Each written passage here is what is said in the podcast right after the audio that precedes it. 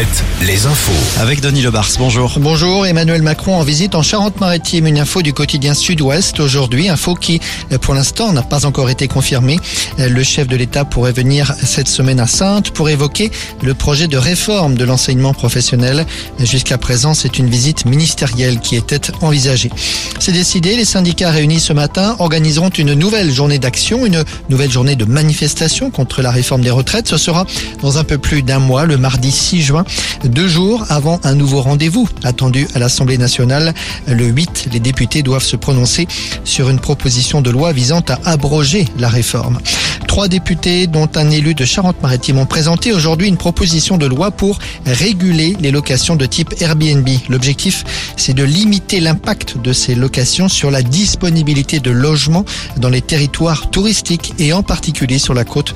Le projet de loi prévoit notamment d'imposer un nombre de nuitées maximum. Dans les stations de ski, en tout cas, le bilan est plutôt positif pour les professionnels, au moins aussi positif que l'hiver dernier malgré l'absence de neige sur une partie de la saison. Basket, c'est l'une des joueuses ou la joueuse la plus célèbre de l'histoire de l'équipe de France. Céline Dumerc a décidé de mettre fin à sa carrière en fin de saison. Céline Dumerc qui joue au club de Mont-de-Marsan.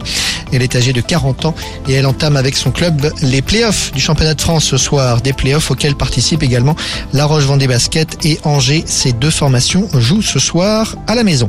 En cyclisme, le parcours du prochain Tour de l'avenir a été dévoilé. Oui, l'épreuve, on le savait, partira de Bretagne. La première étape se disputera dans le Morbihan.